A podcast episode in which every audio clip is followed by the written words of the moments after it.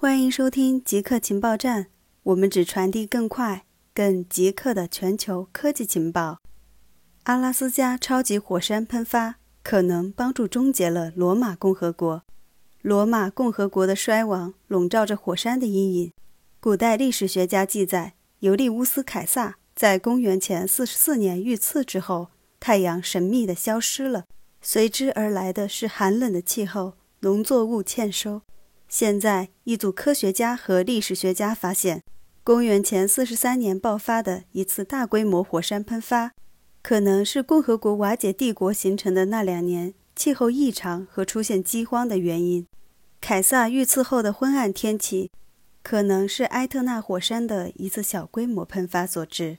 但第二年初，阿拉斯加奥克莫克火山发生了大规模喷发，形成了十公里宽的火山口。它喷出的遮天蔽日的火山颗粒很容易飘散到北半球。研究人员称，他们确信这次喷发造成了极端气候。这一项研究报告发表在美国国家科学院院刊期刊上。苹果发布电视剧《基地》预告。苹果在全球开发者大会上发布了《基地》电视剧的首个预告片。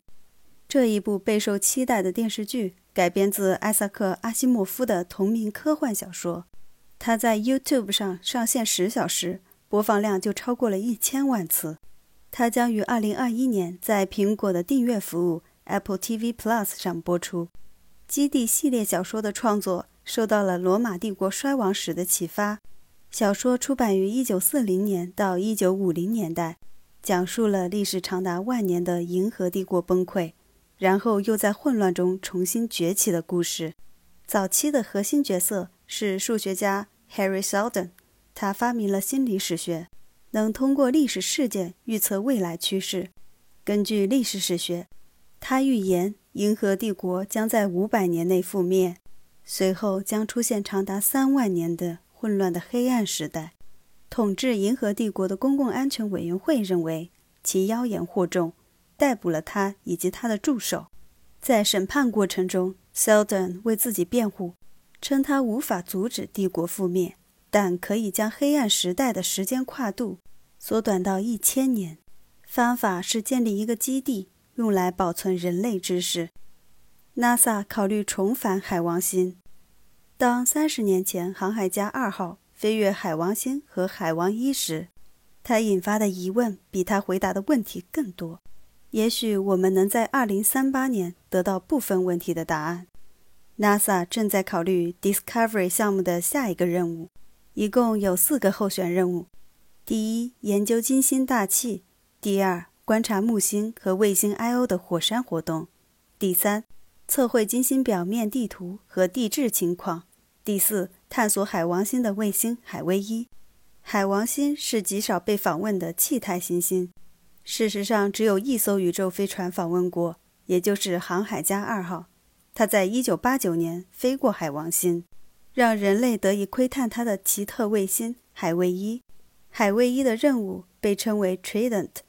如果能战胜其他三项候选任务，Trident 计划在2026年发射，利用木星、海王星和海卫一之间的一次罕见的对齐。乔治·马丁。公布《凛冬的寒风》最新进度。乔治·马丁《冰与火之歌》系列的第六部《凛冬的寒风》何时能出版？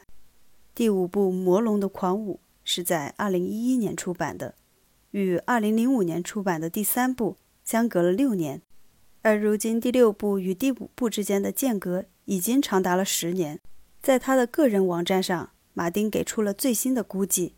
马丁说。新冠疫情强制性的隔离政策有助于他的写作。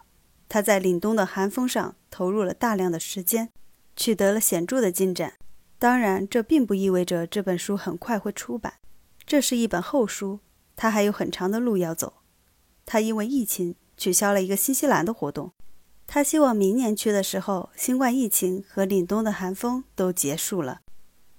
以上就是本期节目所有内容。固定时间，固定地点。我们下期再见。